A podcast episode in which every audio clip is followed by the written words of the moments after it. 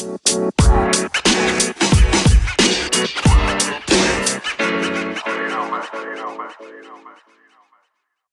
here we go with another edition of Radio Friendly Unit Shifters. Jeff Sweatman, your host. We talked to some folks I've known for many years in the industry and just get some insight into um, their lives and their careers and uh, where the industry is heading in the future. So it's it's been a lot of fun to do this over the past year or so, and we welcome in this week a very busy man. So we really appreciate his time today, Jack Barton of Jack Barton Entertainment. How are you, sir? Good. How you doing, Jeff? We are doing good. And, uh, you know, I tell people this is kind of like this is your life, except it's not about my life. It's about your life, kind of, when we go through the sort of the history of how boring where you've um, been. And uh, no, I just, uh, I've been so fascinated by, by so many people I've been, encountered, you know, in all my years in radio. And, and you were right at the top of my list. I wanted to make sure I, I talked to you. And um, well, you've you. got such a varied career. Uh, so many different sides of the industry. So, what got you into uh, the music business in the first place? Would you say?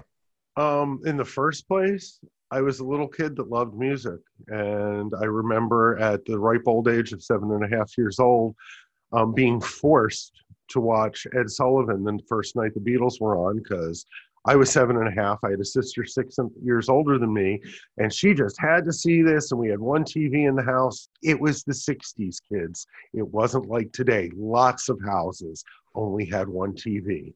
and so we only had one TV. So, you know, I would always want to watch The Wonderful World of Disney.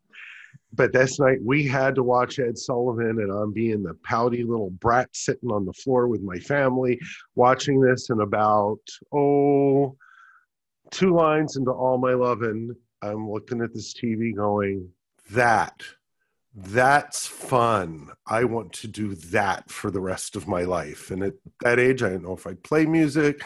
I'd always loved the radio. So I, I immediately knew, like, oh, disc jockey, all, all that kind of stuff. And I just wanted to be in music. And it remains, oh my God, almost 60 years later, still the biggest passion in my life outside of my family. Yeah, that's pretty great when you can kind of make a, a career with with something you love and and you've got your own business and you're kind of your own boss at this point, right? And uh but you started in retail though. I'm fascinated about those retail years. I worked at Streetside Records. I was working nights at the radio station, but then I still needed a little extra money, so I'd work in the morning at a pretty great kind of a regional chain, I guess. It had a couple other stores in like Kansas City and St. Louis, but we were in Columbia, Missouri, you know, and had they had a great business going there and a great manager and I, I learned a ton just in the couple years I was there so. Yeah. That that was the record side was fun. Um, what happened really was is I was getting out of college and I'd been doing college radio and I'd had a couple near misses at jobs at really cool stations and markets close to home but I didn't get those jobs.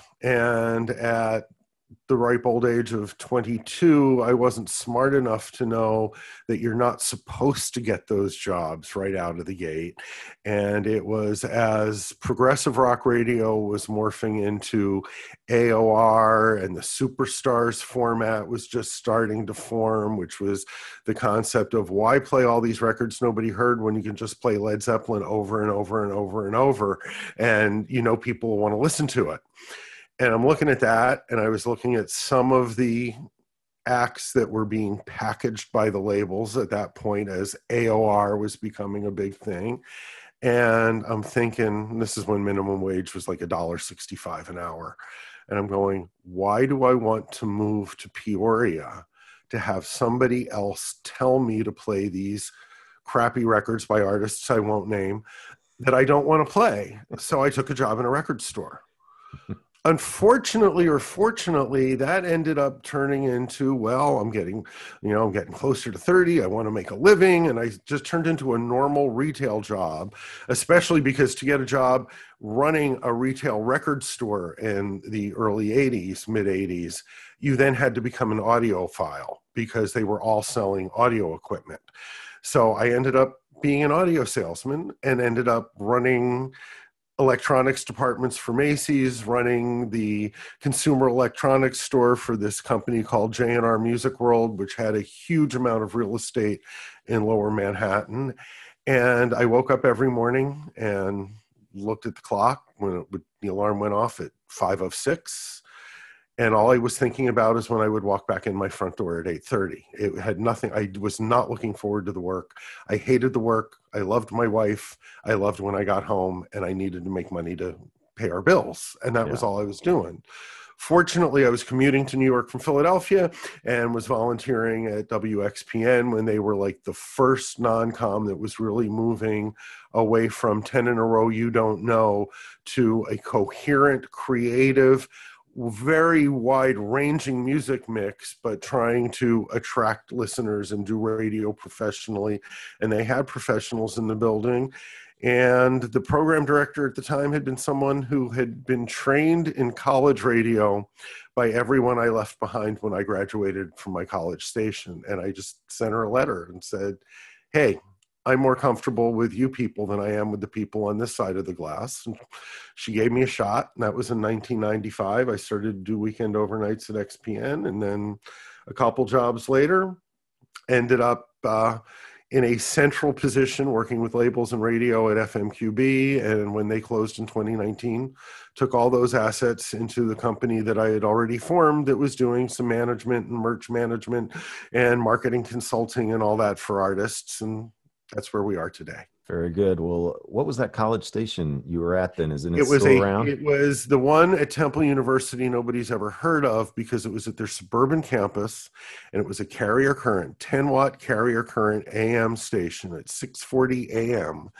in a little trailer, three room trailers. Front room was the office, middle room was the production studio, air studio was the back room, um, where our way of opening the windows and getting air because the air conditioner didn't work was pulling the slats off the trailer, the windows in the trailer door, and it was called WRFT, Radio Free Temple.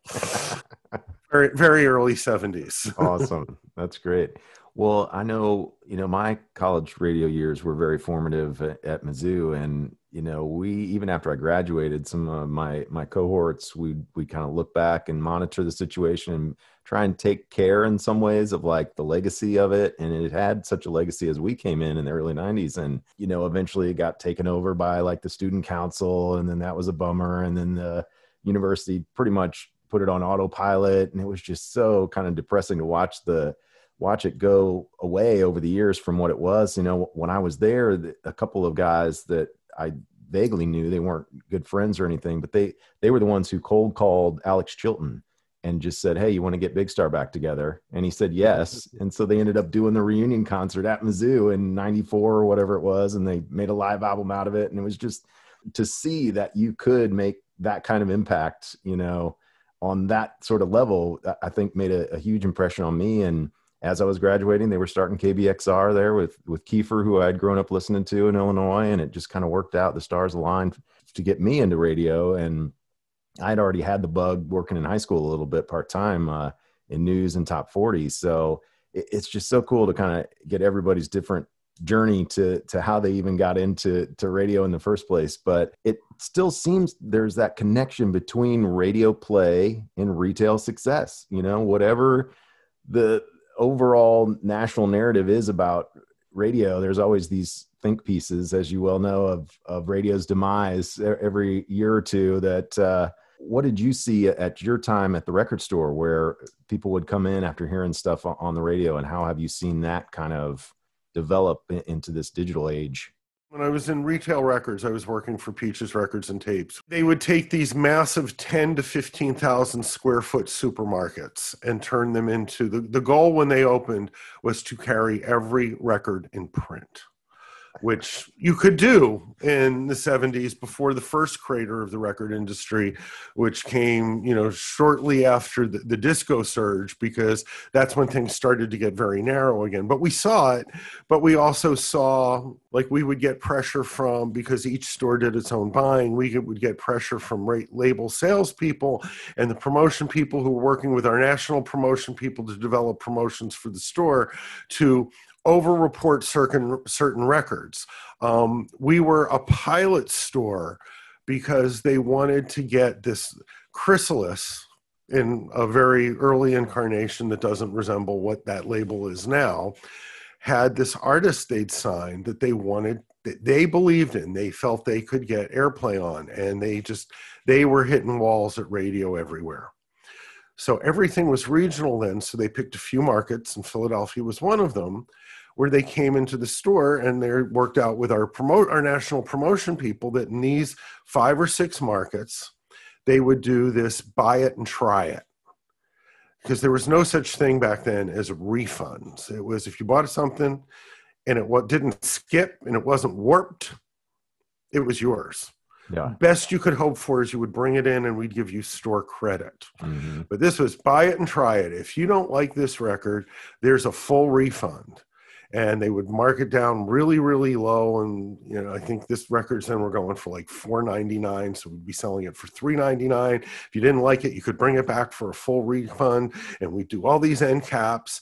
And we did this on this record, and we sold in the first week tons of them because people were just it was up by the register they, they'd come in they'd buy their vinyl and they would because everything was vinyl then unless you were buying eight tracks yes eight tracks or cassettes and i was an eight track buyer at the beginning of my music career and you know and it was just okay what, what the hell four bucks you know if i don't like it i'll bring it back we also got a lot of them back but based on the sales they ended up getting added at wmmr in philadelphia and WYSP in Philadelphia, which were the two big AORs.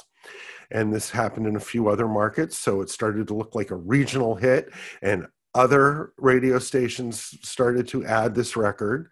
So I think our net sales were probably in the tens, but based on our gross sales, Pat Benatar ended up having a career. But it really worked you know so it was like radio was looking at retail and if there was something that was selling that they weren't playing they would jump on it which you know the, a lot of labels now like you to do because they walk into a radio station and go we've got 9 million streams why aren't you playing it because it's klezmer music and we don't play it and that's not what our listeners like but it, it's got 9 million streams and the same thing happened back then Yeah. but then it worked in reverse. Once the airplay came, then people started to come in to look for the record, and we mm-hmm. resold all the ones that were returned when they didn't like it, probably to the same people who didn't like it, but now their favorite disc jockey was telling them that they did like it, so now they wanted it back.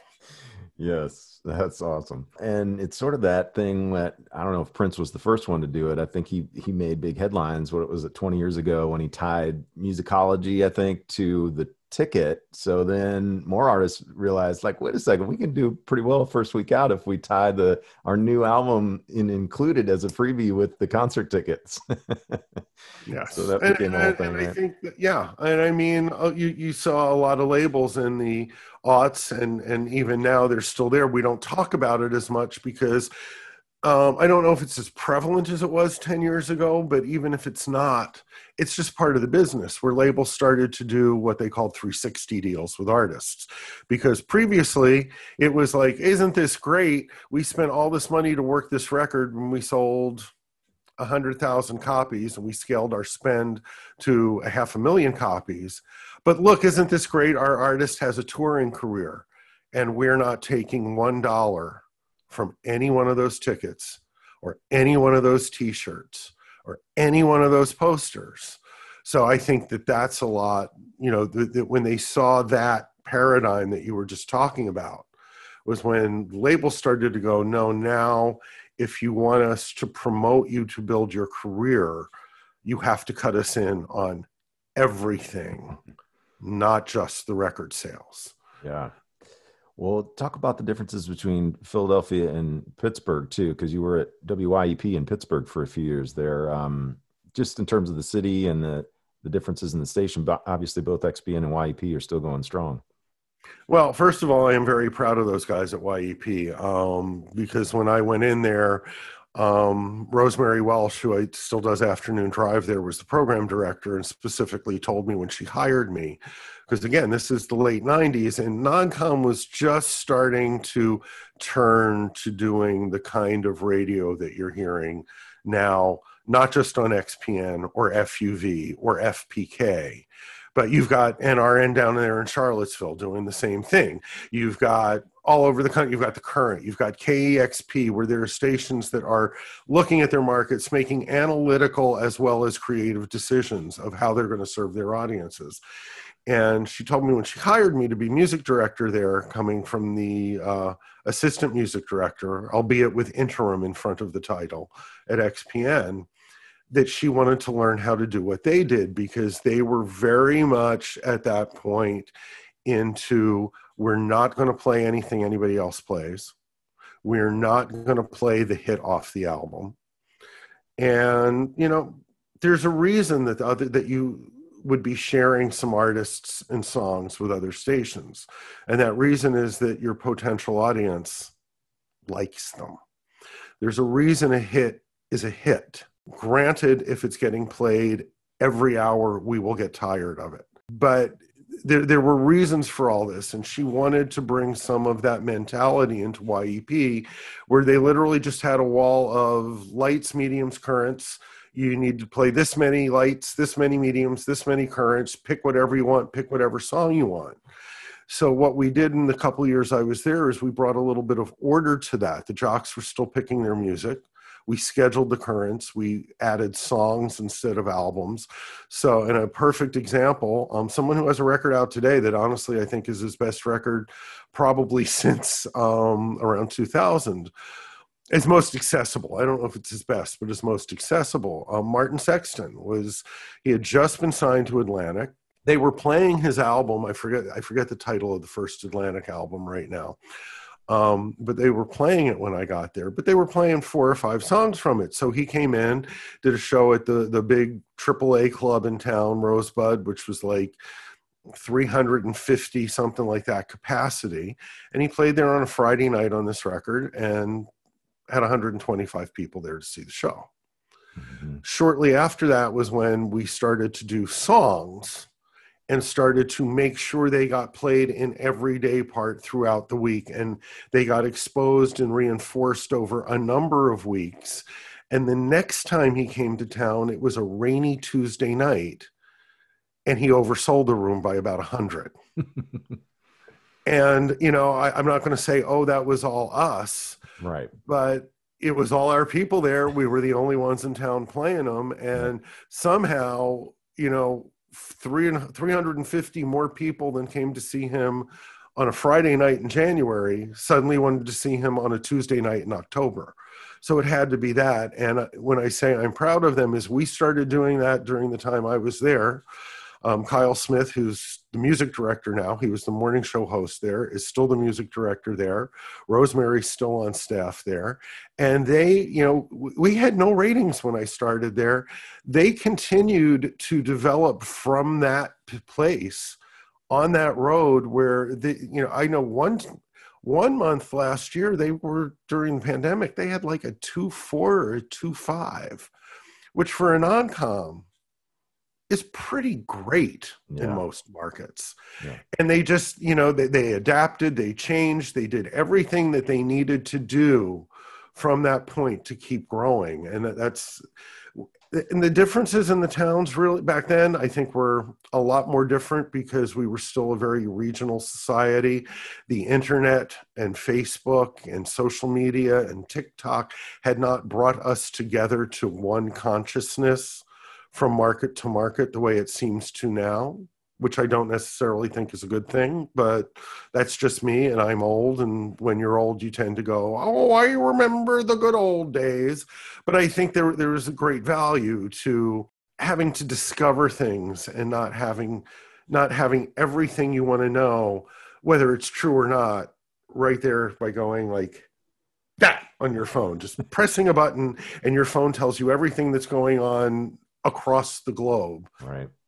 Sometimes I think we have too much information. So things were very regional. But really, as far as markets, it's still just people are people. You find out what they like, you find out what moves them, and you connect with them emotionally. And honestly, I think that's one of the things that AAA radio, whether it's commercial or non commercial, is still very unique and very is very maybe we weren't that unique 25 years ago but we've maintained that is we're a collection of stations. We have almost no stations owned by big companies.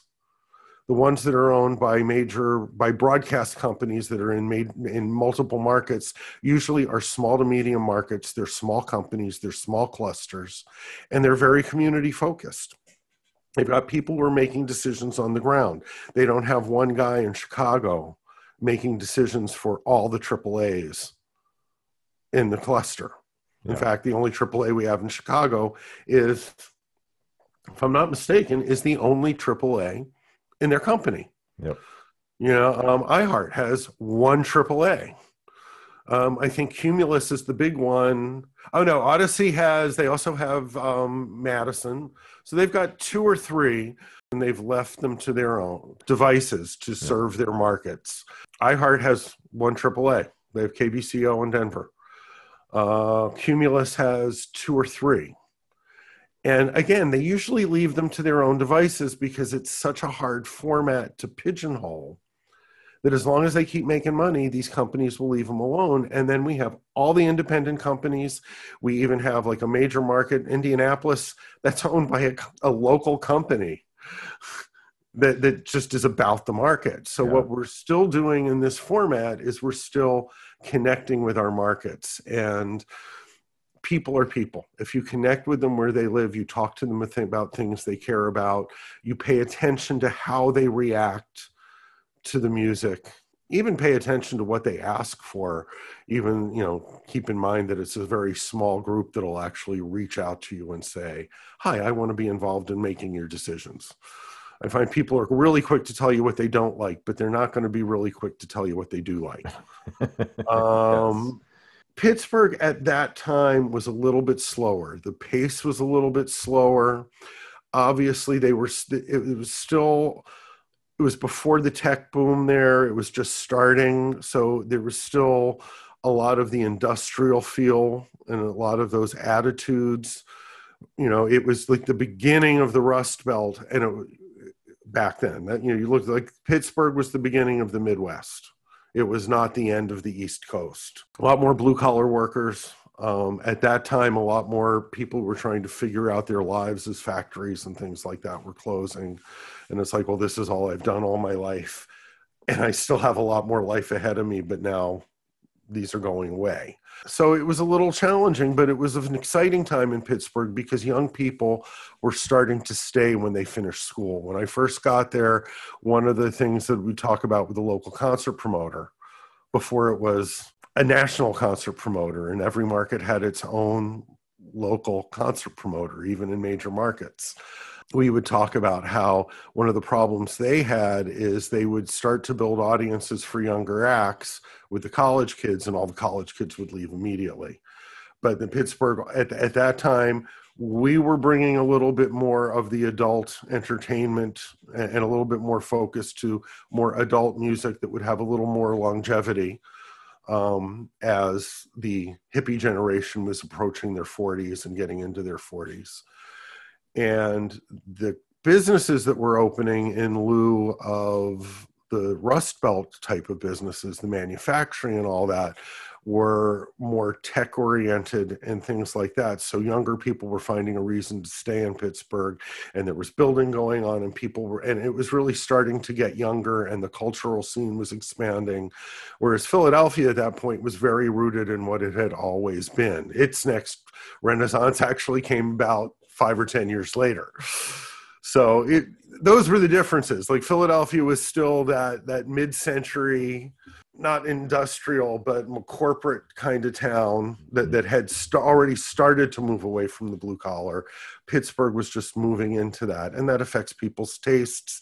It affects how they spend money what they spend money on and all of those things impact our business. Yeah, for sure. We're talking with Jack Barton for this week's edition of Radio Friendly Unit Shifters. And I think of, well, Liz Mazzocco, as you were talking about YEP, my old boss in Columbia, Missouri, she's now program director, just recently named of uh, YEP there in Pittsburgh. So very well deserved. And I was very excited to see that. Um, yeah, she yeah. did a great job at BXR. She did a great job when she was at NKU. And then she was kind of like floating around for a couple years after, uh, the ownership of NKU sold them to the uh, Educational Media Foundation, and it was great to see her land there a year, a couple years ago, and it was even greater to see her get to use her programming skills at that level again.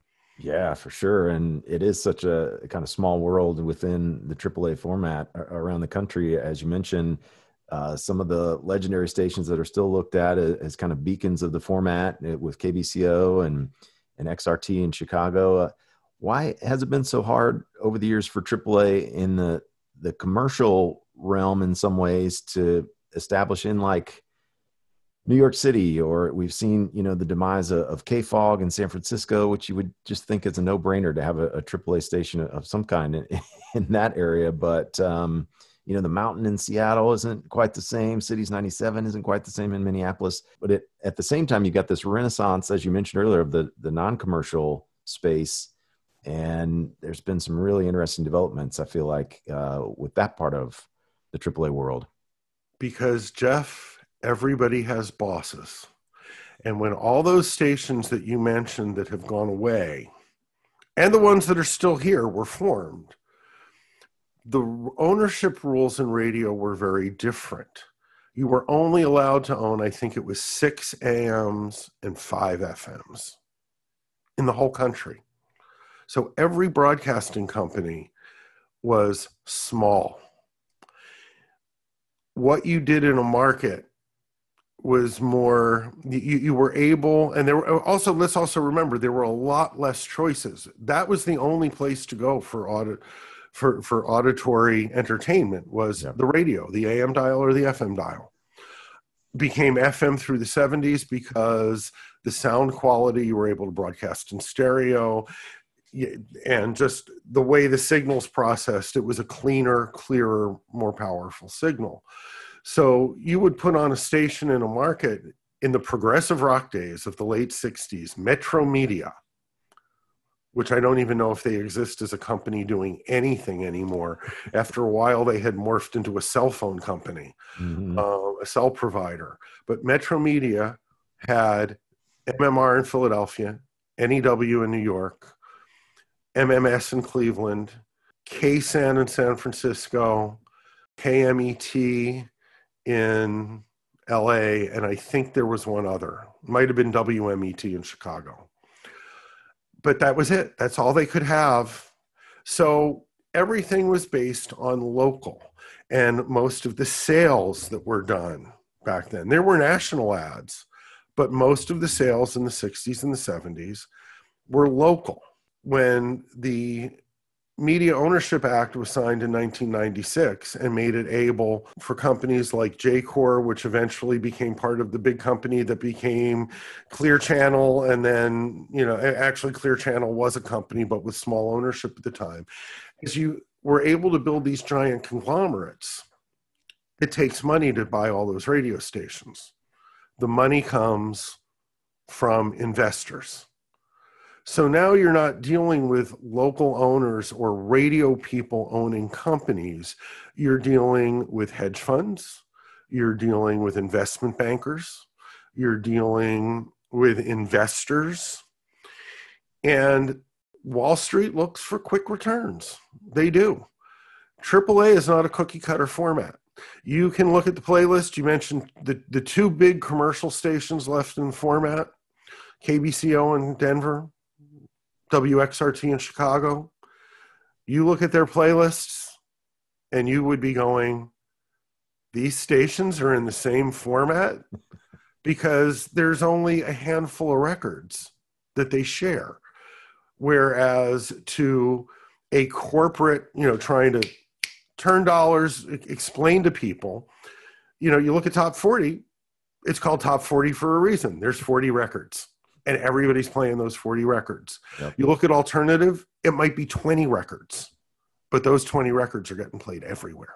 So now you have to go to advertisers, not somebody who's in the market who sees the passion that they put an ad on XRT and then they see the passion of the XRT listener that comes into their store or their car dealership or whatever. You're going to agencies that are looking for ROI. It's just really that simple. How many listeners are you delivering me? In which quarter hours? how much is my spend? Is the return on investment what I need it to be? Mm-hmm. That's very hard to do in AAA. When people were trying to do a proliferation of AAA, I would regularly get program directors coming to me as the trade guide. Can you write a succinct description of AAA radio that we can hand to our sales department to explain to their agency buyers? Yep. And it would be it is a group of radio stations bonded not by demographic but by psychographic that are not necessarily all playing the same music but are share but are playing music for people who share a perspective on the world and they fit into this demographic but it's not that's not the driver it's the psychographic that brings them to the radio station okay um give me 60 spots on your top 40, give me 40 spots on your alternative, and I don't get this AAA thing. Yep. And that's why. Whereas with non-com radio, it's not even about your your listenership. You can pull a 0.7 in a market, or actually you really can't because then there's not enough listeners, no matter how passionate they are. But you can pull a 1.5 in a market. And if those are passionate, upper educated, upper income people, who are willing to reach into their pocket to make sure that this diverse kind of programming is available to them when they get in their car every day or turn on their radio. And they haven't been brainwashed by mainstream media and the internet that oh all you need is spotify that they still like that connection with a dj who they think knows something about who they are just because they're local. And so there might be you know, so they can connect with the artists and the music more deeply because of that human connection yeah. They'll reach into their pocket and they'll give $20 a month $40 a month or even just 5 or $10 a month. And what drives those stations isn't their big buys. They need the corporate sponsorships. They need the you know and especially in the bigger markets the agency buys of underwriting. But 60% is the benchmark of their revenue comes directly from their listeners paying for it. And I'll give you an example in your home market. I come down there every year. You've got a non-com in your market, WNRN. They do a Grateful Dead show, which actually the last hour isn't all Grateful Dead. It's three hours Saturday morning, two hours of Grateful Dead, one hour of jam bands with some Grateful Dead sprinkled in. And every year they do a 24 hour fun drive just for that show. There's no station drive going on at the time. It goes from 6 p.m. on a Friday night until 6 p.m. on Saturday night. And for the last few years, because I am a massive deadhead, as you may be able to tell by Jerry Garcia. Oh, you not. This is not on video. If you this was on video, you would see the one Grateful Dead poster under the Moby platinum record with Jerry Garcia's head popping up out of the top of my head from a photo that's on the wall behind me. Because I'm a massive deadhead and a radio professional, and they're using guys who started as volunteer hosts hosting the show, they've started to bring me down as to sort of be the fox in the henhouse. You know, as one of the hosts of the show said to me this year, I get it now. You're one of us, so we'll trust you but you're one of them, so you'll keep us from going off the rails. Um, in 24 hours this year, we were able to, just by playing Grateful Dead music for 24 hours and reminding people that it's only possible because they pay for it to happen, raised $42,000 in 24 hours in Charlottesville, Virginia. Nothing against Charlottesville, great town. I actually love the time I spend there. Lots of great restaurants, lots of venues for shows, just like, you know, I'll be the travel agent, but it's Charlottesville and it's tiny. $42,000 for a Grateful Dead show in 24 hours. That's why non coms are proliferating with music discovery while commercial radio is having a difficult time because the buy, guy going, Well, I'm buying the cluster. Why would I want to include the AAA? Just doesn't understand the format.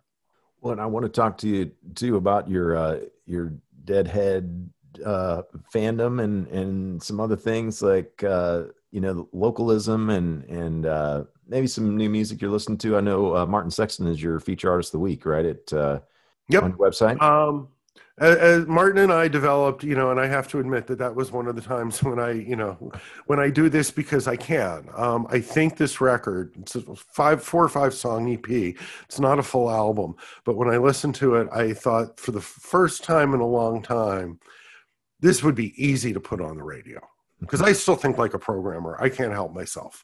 Yeah. Um, what I do for a living, is, I'm very grateful for. I love to be around radio. I love to be around music and music that I care about and that I love, and radio that I care about and love. But my first love always has been and always will be being a disc jockey. By being a disc jockey professionally and becoming a music director, I learned some of the things that we need to consider other than just, oh, I like this track yeah. when we put music on the radio for a diverse audience that might not all share our exact vision of what's good and what's not. You know, that's all very subjective. And this is the first Martin Sexton record I put on in a long time where I just like went through the first three tracks and went, I could play all three of these. Like I wouldn't even have to fight this through a music meeting. It just works. And the other thing is when we were champions of Martin early in his career when he was on a major label in Pittsburgh, he and I became friends. We, I think, the last time we talked was, or so, eh, we ran into each other like six years ago. But every time we see each other, it's like old best friends, and I'm just like, I want to help this guy. Um, so yeah, I'm digging the Martin Sexton record. We'll take a short break. We'll be right back with our second segment here with Jack Barton of Jack Barton Entertainment on Radio Friendly Unit Shifters.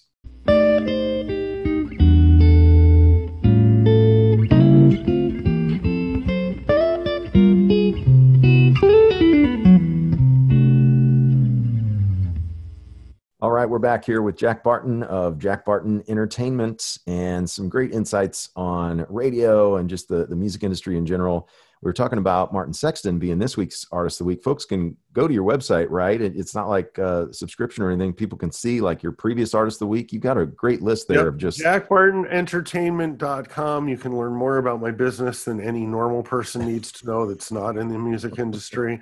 But if you click on the link for Triple A, then it will show you like what we do there, and you'll be able to read the Artist of the Week. You can go back and look at the last year and a half's worth of Artists of the Week, um, as well as all sorts of industry news that's really only, I think, interesting to those of us who are in the industry. well, specifically done, the AAA format. Yeah, yeah. Well, you've done you know charts and format news, and you put together a great uh, conference, a, a, summit every summer for many years now uh, for uh, AAA radio. Uh, but you, as you mentioned, you've gotten into management and consulting how has kind of your retail background helped with that? And was it sort of your your uh, deadhead fandom that got you into that end of the business? Well well yeah yes and no. Um, i started when i went to fmqb i like to learn. I want to learn something new every day. And the exciting part about not getting into the this as a business until I was 39 or 40 is a lot of things you knew about radio and how to program radio and why you do those things and why you may challenge those, but all, all of the methodology I got to learn in my late 30s, early 40s. And then when I left XPN, I got the opportunity to come back to where I had grown up, where my wife grew up, Philadelphia area, because that's where Friday Morning Quarterback was based. And they offered me the AAA job. And the fascinating thing to me was I started to then learn the record side, not from just being the guy sitting in the chair that takes music calls where the label goes, you have to play our record and this is why you need to play it. And da da da, but I started to get to be involved in some of the conversations before they started to make those calls to radio. So, how they picked singles, how they signed artists, what pieces went into the puzzle, which fascinated me and I had dabbled before I got into radio, before I did this as a living, just to keep myself interested in life. I had dabbled in managing some local bands. I had no idea what it meant. I was like doing their books and, you know, and making sure, you know, it, it was more like road management than management, but I was doing that. And I had a friend who'd had a record out on Columbia in 1995 as I was just getting my job, first job at XPN whose name was Ben Arnold, who had for a couple years he you know had been without a label um, who'd been sort of kind of managing himself. The guys who had been managing him during the Columbia years would help out when he needed it. And he kept saying to me when I was at XPN, Why don't you manage me? Why don't you manage me? And at the end of my first year at FMQB, as I'm now learning like what this actually means, you know, he sent me a new recording he had done that was, and I still think to this day, the best record he ever made. And I was like, okay, I think I can get you on a label. It might be a, you might get signed. It might be a licensing deal where they'll pay the expenses to put it out, but you still own the record. But I think I can make this happen. Now I'll manage you. And you know, beginner's luck we got a deal with Sci Fidelity. It took almost a year, but we got a deal. We got the record out, and then for whatever reasons, and I tell this to every artist who ever comes to me about management or consulting, is the thing you have to understand about this business is you can do everything right, and you can have the perfect plan, and you can still not connect because you're talking about people's emotions you know, I go back. I actually just heard the song that the president of the label, who's now a manager at Red Light, has a lot of big acts, but he so wanted one song to be the single, and I so thought it should be the other one, and we went with mine. And I'm in the car the other day, and the one he wanted came on, and I just went, okay, he was right, I was wrong. Geez, I wish I had like listened to him. Maybe things would have been different, but they also might not have but you know we got some airplay we sold some records ben did some touring it didn't really happen but that started to open up that i understood what management was wow. where the stuff that i'm most deeply involved with right now came about in management did come through the deadhead world being a deadhead uh, turns out that one of my two best friends in the world turned out became dennis mcnally who was the dead's publicist since the 80s until in the mid, really until um, just after they reformed in the mid aughts. Um, but he was still Bob Weir's publicist at that point, and he wrote honestly the definitive book about the Grateful Dead, which is called uh, Long Strange Trip, came out in 2002. And during that, he Donna Godchaux hadn't been in the band when he worked for them, but he met her interviewing her for the band, and they became friends and he was doing some work with me with a jamgrass band I was managing. And he called me one day and he's just like, Oh, I was just on the phone with my friend Donna and da, da, da, da. And they, you know, she's got this great band and she's hooked up with the Zen Tricksters from New York and they have all this original material and they have an investor and they can want to make a record and put it out, but their manager just vanished and they don't know what to do do you have any ideas? Which later he admitted to me was him trying to tom sawyer me into going well is this us? Why don't we manage them? And it worked. Through that i met jeff mattson who was the guitar player in the zen tricksters. And he had an opportunity in 2009 when john kadlecik who was one of the founders of dark star orchestra um, got plucked by Bob Weir and Phil Lesh to play in the band Further that they were putting together at the time to join Dark Star Orchestra. And Jeff asked me to help him get that deal done. And then, much to my surprise, refused to fire me when he was now in a band t- touring 120 nights a year that left him no time to do anything else. So he didn't really need a manager, but he kept me. And we're still, we're in actually our 15th year. Wow working together. Um, and so I was hanging around there for a year. And at the end of that year, the manager of Dark Star, who I, you know, I would, he'd call to talk to me and, you know, just out of respect that I managed one of the players in the band. And I guess he found some value in our conversations. He asked me to take over their merchandise management, which goes back to your, your question about the retail. First of all, any business experience you have coming into the record business and the music business and the radio business, especially when I did, which was at the tail end of the Wild West days, when there weren't you, you couldn't go to school to get a music industry degree. When you know people would ask me when I was in college, "Oh, so what do you want to do with your life?" And I say, "I want to work in the music business." They'd pat me on the head and go, "Oh, you haven't decided yet." You'll find your way. Still waiting for that. Um, but it's working out okay. Um, so, you know, the one thing, and I forget who said it first, it was repeated to me the time I first heard it by Paul Marszalek, who now does uh, some consulting work. But over the years, he was the PD at KFOG. He, for a few years, he you know, had some. Was it vice president of programming at VH1 when it was still really a music channel? Um, and he said, you know, records and radio, the only industry in the world run by the C students, which was pretty accurate. Because I mean, I'll admit it. When I was in college, I was in college so I could play at the radio station. I didn't care about class, but it was the only place I could go to work at a radio station just because I was there. I didn't have to like get somebody to hire me, um, and it was true. So, any business experience you can bring into this industry sets you up to succeed because you understand. At least when I came in in the '90s, you understand things a lot of people in our business didn't understand then, and a lot still don't. Um, the retail specifically, I took over the merchandise operation. It was just a, it's it's like a traveling kiosk. It's like you know, it's like a push cart. You know, it goes from town to town. You put up your display. You you you know you you're in a little mall that you know your customers are interested in your goods because they're at your show. Mm-hmm and so you just apply retail you know as far as assortment display inventory control all those things. And you take it to what was a tiny little operation and you turn it into 16% of the band's volume every year.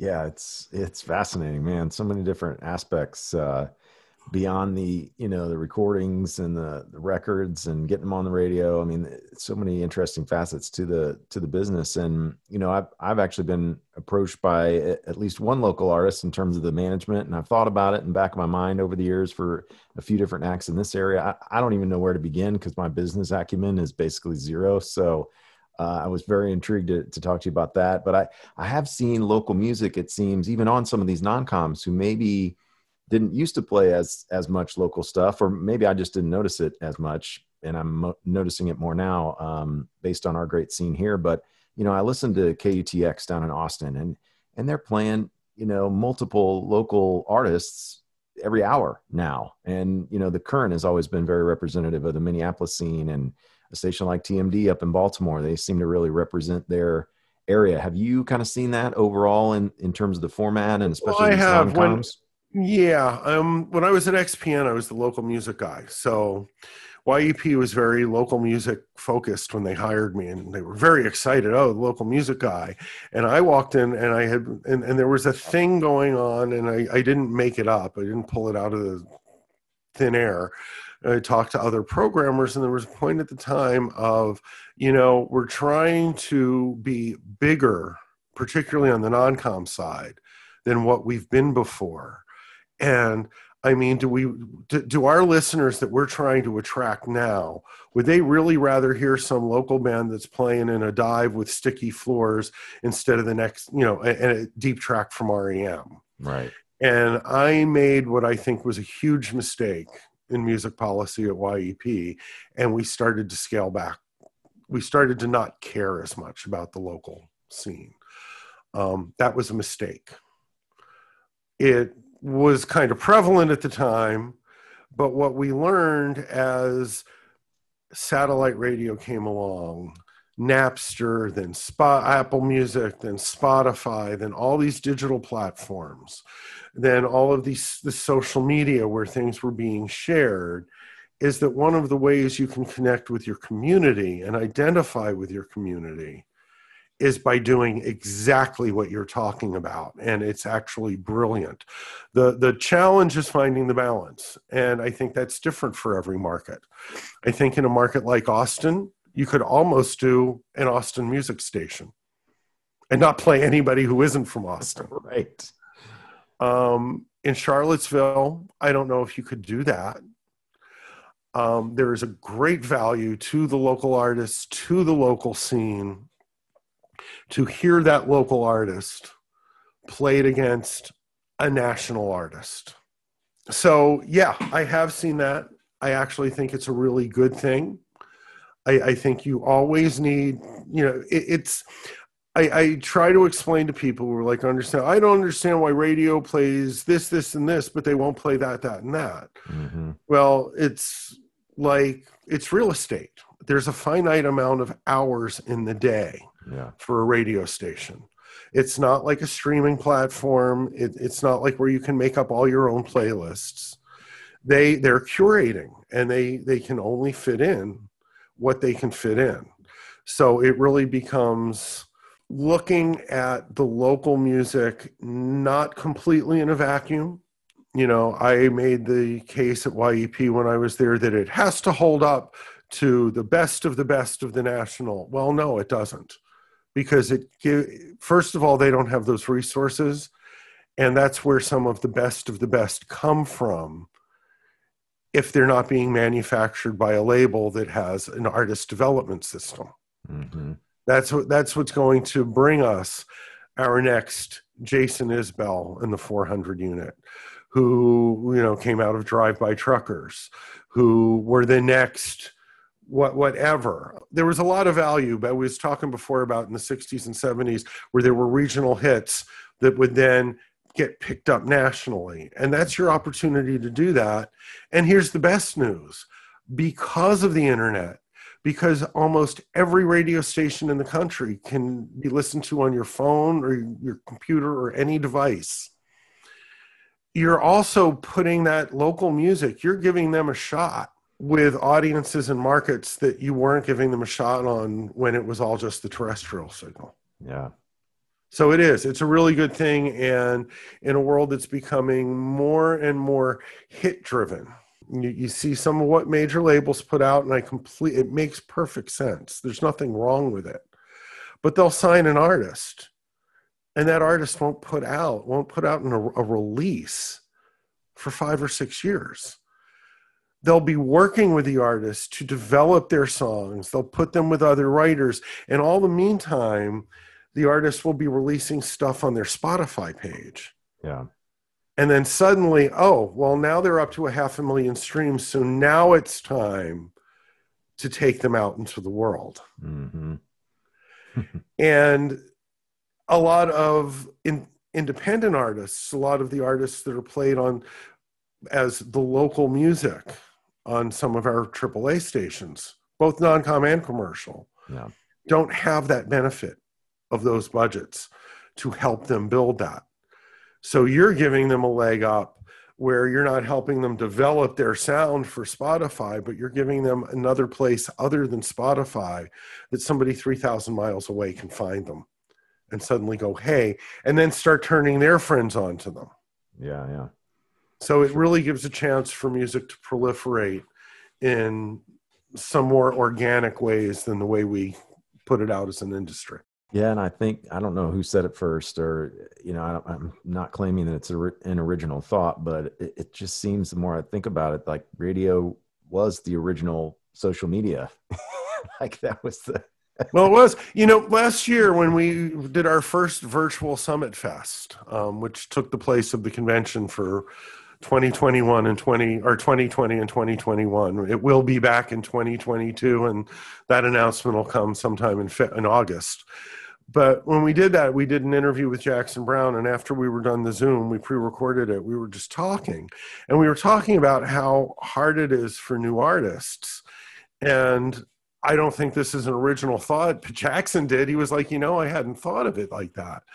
But you're right. In the 60s, when I started listening to progressive rock radio, when the seminal stations, and AAA really is the direct descendant of progressive rock. Yeah um, when the seminal stations like KSAN in San Francisco, KMET, NEW in New York, MMR in Philadelphia, when those came on, it was the late 60s, and young people, particularly young people with long hair, really were of group thought. It wasn't like now where you can go to a Grateful Dead show and you can have a Bernie Sanders Democrat standing next to a Donald Trump Republican standing next to a libertarian standing next to a moderate Democrat, where just everybody, we all had, it was one group think. We were against the war, we were pro pot, we were, you know, all these things that were very radical back then, but it was a group think. So when you put on that progressive rock station that played all kinds of music, even more diverse than triple than the most diverse AAAs are now, and we can get pretty diverse. You were talking with people and sharing with people who thought just like you. And that's really, unfortunately, what social media has become. Where if you look at your Facebook feed, you're only getting articles that are going to tell you what you want to hear. yep. You're only getting comments that are going to tell you what you want to hear. Mm-hmm. I like to think, and I might be wrong because 20 or hindsight is always, you know, colored by your prejudices, I think. But I like to think that we were a little more open and we were more interested in listening to other people's ideas. But yes, radio really was, in my opinion, the first and possibly the most positive form of social media that ever was. Yeah, well, we're uh, I know I've already taken up too much of your time, Jack. Man, this has been awesome though. The the insights and uh, behind the scenes stories. Before we go though, I want to ask you a couple quick things. What was your first Grateful Dead show and the best Grateful Dead show you've seen? First Grateful Dead show was in September 1973 at the Spectrum in Philadelphia. I was not ready. I did not get what they do. I spent most of the first set wondering if those five guys, because there were only five of them at the time, if any one of them was ever going to be playing the same song as the other guy. ever like it just sounded like cacophony to me but it was long before i understood jazz long before i understood improvisation and i've listened back to that show since and i'm like oh my god what was i thinking? Um, it was a great show and there was just so much musical conversation going on that my feeble little 17 year old brain didn't know how to comprehend it Best Grateful Dead show is very subjective because it's well, you go by the set list, you go by how you felt that night, right, you right. go by how it felt and listened when you listened back to the tape ten years later. So I'm going to go with some easy ones, the most significant Grateful Dead shows. Most, first, most significant one would be when Led Zeppelin had to cancel their 1977 tour because Robert Plant's kid suddenly got a rare infection and died and I had to trade in my tickets. And there was a show posted at Ticketron. There yep. was no Ticketmaster yet. It was Ticketron. Yep. And I, if I wanted to get back my big thirty-five cent service charge on e- the two tickets I had for me and my girlfriend at the time, who is now my wife of almost forty-two years. This was in 1977. We'd been dating for two years. We had to go to another show, and there was this big show posted at Englishtown Raceway Grateful Dead, Marshall Tucker Band, New Riders of the Purple Sage.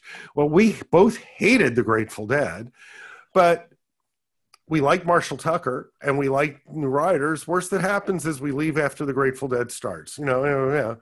And that was the night that we both got struck by the 13 point lightning bolt, which for those of you who are uninitiated, the one of the most famous Grateful Dead um, logos is the red, white, and blue skull with a lightning bolt going through its yep cranium and it's a 13 point lightning bolt. You can get sued if you use a 13 point lightning bolt in any music related marketing.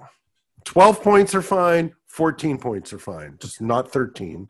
But we got hit by that lightning bolt and we're walking back to the car from that show and I'm worried about oh god because we did everything together. I mean we did not go to a show without each other like how do i go see them next time? Because she hates them and she takes my hand and goes can we go see them next time we come to the spectrum?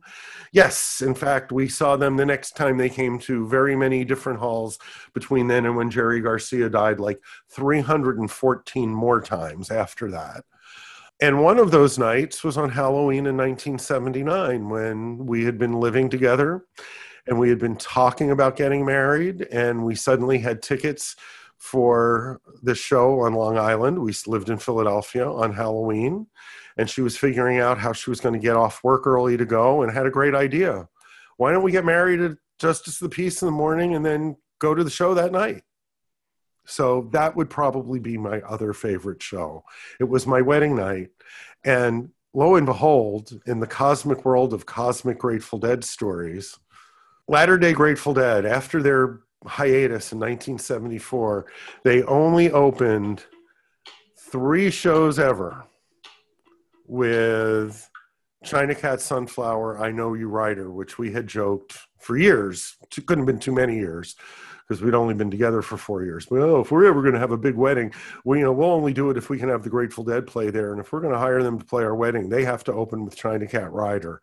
God damn, if two of the three nights that they opened with it were in our wedding night, and five nights later, when all of our friends in Philadelphia took us to the show to celebrate our wedding.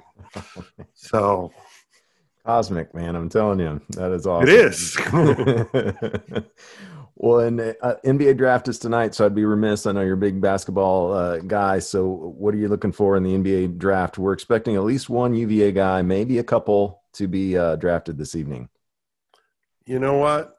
All I'm looking for is for the Sixers to friggin' trade Ben Simmons.